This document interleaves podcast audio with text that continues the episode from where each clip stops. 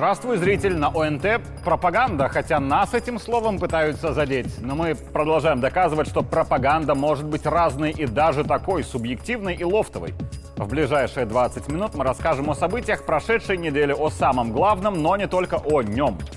Меня зовут Игорь Тур, это моя пропаганда. Начнем. Первый день последнего месяца лета – отличный повод еще раз напомнить, что в Беларуси, несмотря на преступные западные санкции, специальную военную операцию на Украине, все хорошо. Я вот недавно объяснял школьнику простыми словами, что значит социальное государство. Пожалуй, некоторым взрослым это объяснение тоже пригодится. Социальное государство – это не страна сделает для тебя все, что ты захочешь. Потому что хотеть можно до бесконечности. Тут есть хороший пример с зарплатами. Давайте честно, сколько бы нам ни платили, рано или поздно захочется еще больше. Если мне вдруг завтра на ОНТ начнут платить 10 тысяч рублей в месяц, я, конечно, катастрофически обалдею и обрадуюсь, потому что теперь у меня очень много денег. Но пройдет месяц, другой, третий, пятый, и окажется, что этих 10 тысяч мне как-то маловато. И на все, что я хочу, мне этого уже немного не хватает. Хотя еще недавно мне также немного не хватало, с другой зарплатой куда меньше. И эта человеческая особенность совершенно нормальная и понятная. Но социальное государство — это не когда всем платят много денег, это когда у всех есть возможность много денег зарабатывать. Но для этого нужно вкладывать свои силы и принимать верное решение на протяжении всей своей жизни. Естественно, я как журналист никогда не буду зарабатывать столько, как нефтяники. Собственно, не понимаю, почему у меня могут быть претензии к большим зарплатам нефтяников.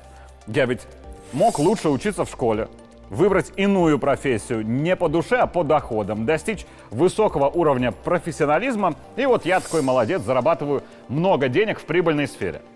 Есть ли такие сферы у нас в стране? Безусловно. Есть ли у каждого возможность реализоваться в них? Сто процентов. Есть ли у нас социальные лифты в разных профессиях, где, вкладывая силы и навыки, ты можешь подниматься выше и выше? Однозначно. Но это все с большего капитализм, который в социальном государстве тоже присутствует и присутствовать обязан. А социальность – это когда государство гарантирует, что в беде от голода и болезни ты, говоря просто, не умрешь. Тебя всегда накормят, если нечего есть. Государство найдет, где тебе жить, если вдруг оказалось, что жить негде. Если к зиме у тебя нет теплой куртки и нет возможности, реальной возможности на ее заработать, она у тебя все равно будет. Но здесь есть важная оговорка. Да, я тоже считаю, что в некоторых профессиях уровень доходов граждан не дотягивает до уровня важности этих профессий в обществе. В первую очередь, как по мне, это воспитатели в детских садах. С другой стороны, я понимаю базовую экономику государства и понимаю, что если завтра повысить зарплаты воспитателям и нянечкам вдвое, это тут же приведет к необходимости повышать зарплаты людям и в других сферах. Вложение миллиона в одну сферу тянет за собой необходимость вложения в другие сферы 5 миллионов. И когда в высоких кабинетах обсуждают, что нужно на миллион повысить зарплатный фонд воспитателям, тогда нужно найти не миллион, а 6 миллионов. Это тоже важный нюанс. Я к чему? Сегодня у нас в стране выросли пенсии, причем сразу на 10%. И это, конечно, замечательно. Я обеими руками за рост доходов пенсионеров. А трудовые пенсии у нас получают 2 миллиона 300 тысяч человек. И я лично ради этого готов платить больше подоходный налог и надеюсь, что к этому же готовы все, кто требует повышения пенсии в Беларуси. Это не намек, это размышление. В августе, который только начался, расходы бюджета на пенсии составят почти полтора миллиарда рублей. Из них 122 миллиона – это как раз повышение пенсии, причем это уже второе за год, первое на 7% было в марте. И рост пенсии на 122 миллиона в сумме приведет к росту доходов и других категорий граждан. И зарплаты во многих сферах немного подрастут, потому что в Беларуси увеличились пенсии. Так все работает в здоровой экономике, то есть и у нас. Я не буду занудствовать экономическими рассказами и о том, что инфляция, например, это обязательное условие развития любой современной экономики, что без инфляции проблем гораздо больше, чем с ней, если мы говорим о разумных ее темпах. Но вот выросли пенсии на 122 миллиона рублей. И к чему я? Это важный социальный вектор, ведь это пенсии. Но когда в экономике обсуждается, какую сумму направить из бюджета на рост пенсии, то, как сказано выше, нужно найти не одну сумму X, а условно 6X, потому что рост пенсии требует роста зарплат во многих сферах. Выделить X равно 122 миллиона вообще не проблема. Выделить 6х 732 миллиона уже сложнее. И вообще экономика государства гораздо сложнее, чем кажется. А теперь почему люди, которые почему-то недовольны, что президент так много внимания уделяет сельскому хозяйству и аграриям, немного глупцы. Аграрный сектор объединяет в себе так много сфер и профессий, что их успешная работа и их рост зарплат в конечном итоге приведут к росту зарплат и всех остальных граждан. Если упростить, чем прибыльнее будет аграрный сектор, тем больше дохода получат люди, в нем работающие, и тем больше со временем вырастет зарплата у всех остальных граждан. Том числе журналистов. Так что каждое лето мы не только идеологически, но и рационально-логически должны всем сердцем переживать за тех, кто добывает хлеб. От них в том числе зависит наше благосостояние. Люди, посмеивающиеся с темы «О, на ГОСТВ опять главная новость уборочная», просто не понимают, что это и для них главная новость. Поэтому в последнюю неделю лета главной новостью всех центральных телеканалов и газет была уборочная, а конкретно селекторное совещание президента с областями и районами, на котором Александр Григорьевич, как по мне, намекнул, что разгильдяи хуже БЧБшников – Тех, кто вскрылся как страждущий через протесты сменить власть в стране и, возможно, пока затаился под плинтусом, мы их называем диверсантами. Но не меньшие диверсанты — это те, кто просто плохо работает в важной сфере в важное время. Разница лишь в том, что политические диверсанты у нас стали модной темой два года назад, а диверсанты профессиональные были всегда.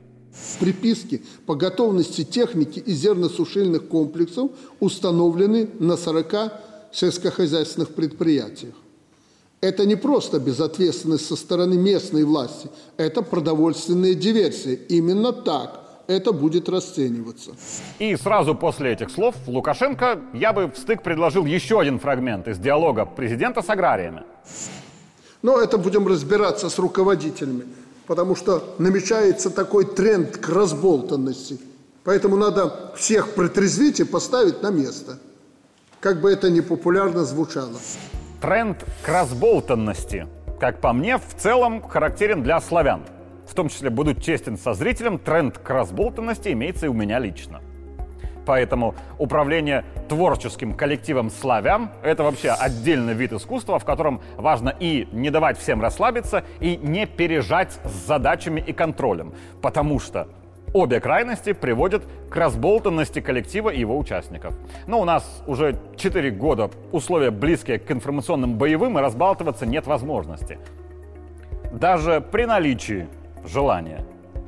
А вот в сельском хозяйстве в 2019-м особое внимание страны было к нефти и альтернативным поставкам. Потом особое внимание к коронавирусу. Потом события 2020-го. Потом противостояние санкциям, потом оборона границы в условиях военного конфликта на юге страны. Сельское хозяйство, оставаясь всегда под пристальным вниманием, чуть выпадало из всевидящего ока президента по объективным причинам. И, как мне кажется, легкая славянская разболтанность чуток свое дело сделала.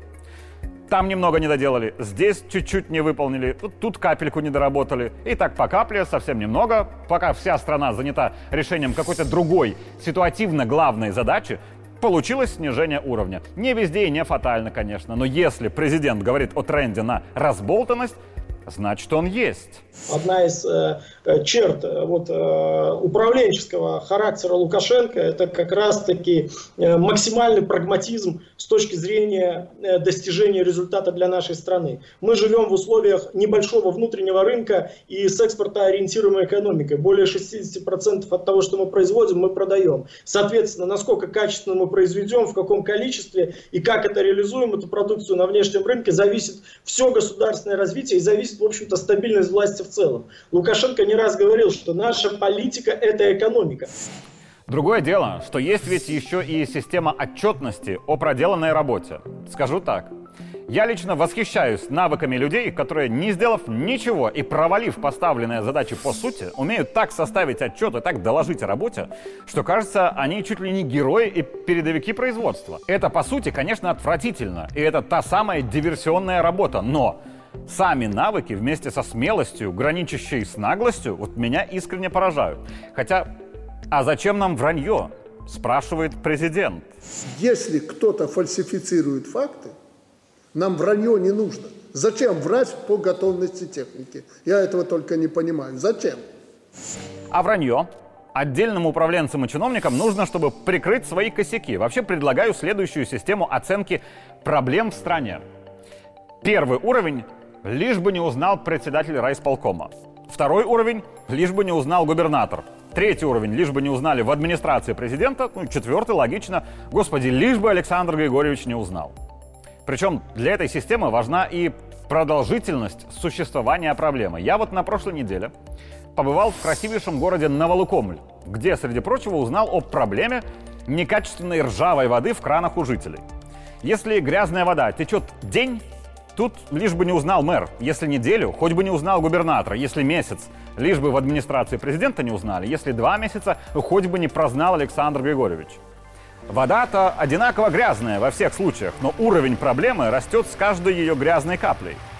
Так что если в любой проблеме, на любом этапе находится кто-то, кто ее решит до того, как ее ударом кулаком по столу решит президент, тогда работает вертикаль неплохо. Если не находится, а в отчеты во дворец независимости эта проблема не попадает, значит это диверсия, ровно такая же, как и в сельском хозяйстве, которое на неделе обсуждали у Александра Григорьевича. И еще про Новолукомль, который маленький, но возможности есть у нас в стране везде. Познакомился я там с местным предпринимателем, человеком крайне активным и с очень интересной жизненной историей. Растет у предпринимателя дочь. И в бизнесе-то у него все хорошо, но дочь с детства говорит, что хочет скорее уехать из Новолукомля, мол, скучно здесь, делать нечего. И тогда отец для дочери и для всего города создает игровой центр, где есть диско-клуб, караоке, кафе, игровые автоматы, бильярд, боулинг и многое еще. Причем, что важно, бизнесмен просит передать спасибо Александру Лукашенко за два подарка судьбы. Первый – за возможность выкупить старое здание кинотеатра за одну базовую, и второй за кредит на поддержку малого предпринимательства в регионе под 4% годовых. Имея это и имея то видение бизнеса, которое полезно не только его кошельку, но и его городу, бизнесмен смог в небольшом Новолукомле стать успешным. То есть это более чем возможно. И еще про Новолукомль, где есть потрясающая лукомльская ГРЭС – Самое важное для зрителя, ГРЭС не работает на воде. Это не гидроэлектростанция, то есть она не ГЭС. ГРЭС — это государственная районная электростанция. Аббревиатура вызывает путаницу, но так уж сложилось. Работает ГРЭС на газу, сжигая который в Новолукомле получают электроэнергию. Выглядит все эпически. Мощно, сильно и громко. Хотя нюансы того, вот как это все работает, непостижимы непрофессионалу, как бы ни старался экскурсовод. А вот тот факт, что аварийная остановка ГРЭС в 2008 оставила без света половину страны на несколько часов, очень показательно с точки зрения экономики и пропаганды. Конечно, программисты и айтишники нам нужны. Это современно, стильно и доходно. Но без обычных энергетиков и без старой доброй ГРЭС у айтишников не будет электричества, и не будут работать ноутбуки, не напишутся программы, и не довезет до обесточенного дома новенькая Тесла. Так что энергетикам и конкретно сотрудникам Лукомельской ГРЭС большой респект, который с ними останется и остался даже с появлением у нас атомной электростанции. И разговоры об энергии и энергетике, конечно, менее философские и менее красивые, чем геополитика. Но от работы реального сектора экономики зависят наши зарплаты.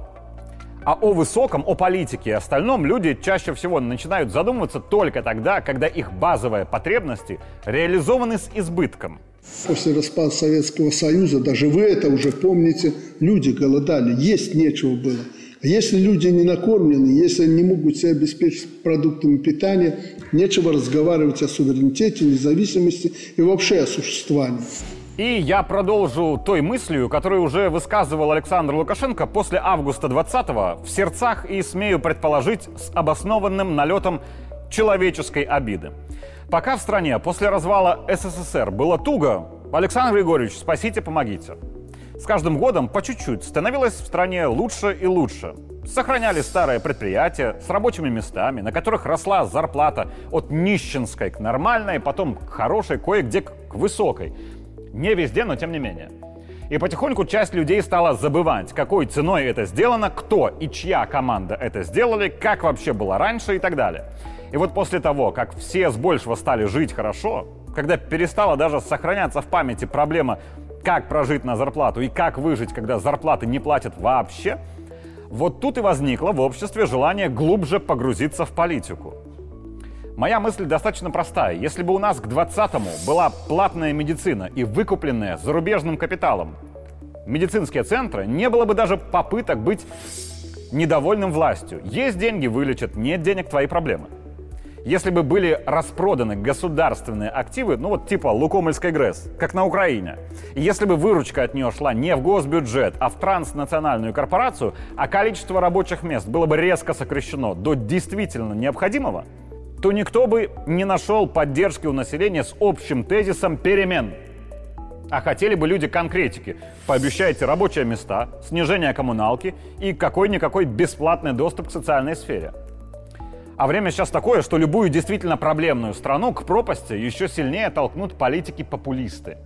Чем больше проблем, тем громче можно кричать обещания их выполнить. Примеры, конечно же, Украина, Грузия, Армения, на очереди, как по мне, страны Прибалтики. я очень рад, что к эпохе популизма в политике мы подошли сильной страной, с отсутствием реальных серьезных проблем. Да, есть недочеты, да, есть минусы. Да, о них нужно говорить, и их нужно решать. Но отсутствие у нас серьезных проблем блокирует возможность прихода к власти в Беларуси популистов. И если общество действительно сильно интересует, кто придет к власти после Лукашенко, значит Лукашенко так работает президентом, что у людей появляется возможность думать не о сегодняшних проблемах, а только о возможных будущих. Если бы у нас у многих людей была бы действительно тяжелая жизнь, им было бы без разницы, кто там будет президентом. Любая фамилия, только бы стало как-то терпимо, а может даже и неплохо. А раз мы заигрываем с темой преемника, и это находит сильный отклик у аудитории, значит все у нас хорошо. Вот я смотрю, думаю, Турчин сможет управлять страной или нет. Ну, хорошо. А если не сможет? И уже потом не умешаешься. Так же, мешать же не будешь президенту. Нет, я пример. Ну, крутой, скажем так. Это большая проблема, я тебе скажу. Касаемо Дмитрия Крутого и его назначения на пост посла Беларуси в России, об этом мы говорили на стриме главный.тур лайв. И, как по мне, это крутой пример того, что Беларусь — страна возможностей, если ты действительно вкладываешь свои силы в получение навыков и опыта, и не только на благо себя, но и на благо страны. Вообще работать, конечно, ему будет сейчас и сложнее, потому что с учетом санкций именно а, Россия, а, российское направление становится нашим окном и э, в страны Ближнего Востока, и в Азию. Надо даже помнить, что многие послы стран дальней дуги аккредитованы в России и в Беларуси по совместительству, их представительства основные дипломатические находятся в Москве, поэтому встречи проводятся и здесь. Ну, я надеюсь, что у Дмитрия Николаевича все получится. В конце еще раз про фермы. Напомню лишь, что от того, как работает аграрный комплекс, так или иначе зависит благосостояние каждого зрителя. Давайте посмотрим видео из телеграм-канала Пул Первого. Мы стеснялись, конечно, долго думали, может не показывать, закрыть двери. А потом сам в теме сказал, что вот если бы вы еще использовали вот это, теля должно быть в тепле. Говорим, Александр Григорьевич, только не кричите на нас, мы вам покажем, но... Не критикуйте. Так о чем критиковать? Разумно поступил. Взял коровник старый, о чем я тебе всегда говорю. А теленочку не надо твои это изыски. Это ж тебе надо бизнес-класс. А теленку лишь бы сухо было и накормлен был. Ну, да, верно. Оказалось, мы показали, и он еще больше стал доволен, что действительно это правильно, это на правильном пути, что теленку зимой здесь тепло, летом будут на выгульные дворы гулять. У этой истории, конечно, хэппи-энд. Меня лишь как ярого скептика все же немного смущает, что руководителю предприятия мысль в голову «может, скроем что-то от президента», но вот все-таки она пришла – и это касается моей самой любимой темы для размышлений последних месяцев. Звучит она как-то так. А не является ли проблемой нашей вертикали управления излишняя ранимость чиновника? Это когда болезненно воспринимается даже не увольнение, вынесение выговора или лишение премии, а даже просто, если руководитель кричит, или просто поругает, или просто недоволен. Я не хочу сказать, что покричит ничего страшного. Нет, я лишь считаю, что недовольство руководителя от провального результата более чем нормально. И это обычный рабочий процесс. Но если главной целью становится не результат, а отсутствие недовольства и хорошее настроение вышестоящего руководителя, быть беде. Как и быть беде, если руководитель начинает оценивать не результат, а выполнение своих поручений и свое душевное спокойствие. Но об этом подробнее уже как-нибудь в другой раз. Меня зовут Игорь Тур, это была моя пропаганда. Увидимся в следующий понедельник.